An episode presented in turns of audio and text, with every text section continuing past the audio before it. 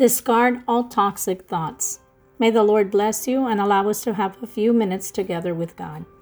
Philippians 4 8 says, And now, dear brothers and sisters, one final thing. Fix your thoughts on what is true and honorable and right and pure and lovely and admirable. Think about these things that are excellent and worthy of praise. Science says that an attitude you have for the start of your day is established in the first eight minutes of waking up. Do you want to complain, grumble, are moody during the day, or are you grateful with inner peace and joy?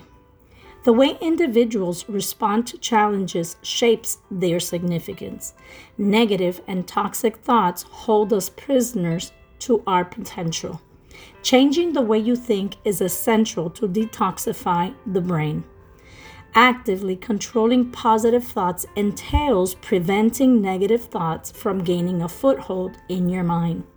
This means learning to engage interactively with every thought that you have and analyze it before deciding to accept or reject it. Paul told us about that challenge in today's text. Think of all that is true, honest, fair, kind, in other words, get rid of all toxic thoughts about yourself.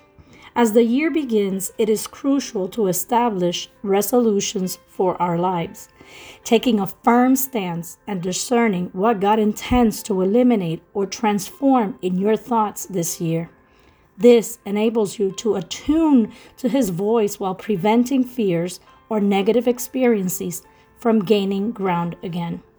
Maintaining a positive and healthy attitude towards life fosters an optimistic, constructive, and uplifting outlook, contributing to an improved quality of life across relationships with loved ones, friends, work, and self. There are two ways to look on a half full glass. You can celebrate its positive aspect or dwell on the empty side. It's not about denial or falsely claiming everything is fine when each day presents new challenges. Rather than harboring empathy or anger towards your life situation and attributing blame to others or even God, it's about assuming responsibility. It involves placing trust in God, even when the circumstances appear impossible from a human perspective. Seek solace in His promise. It involves surrendering ourselves to Him and relying on His guidance. In His grace, it's about making the Lord our priority and our best thought. Think about what is true, what is honest, what is virtue. In certain instances, it's crucial for your emotional well being. Today, eliminate all toxic thoughts. I would like you to leave you with this promise that is there in Psalm 32 8. I will instruct you and teach you the way you should go. I will counsel you with my eye upon you.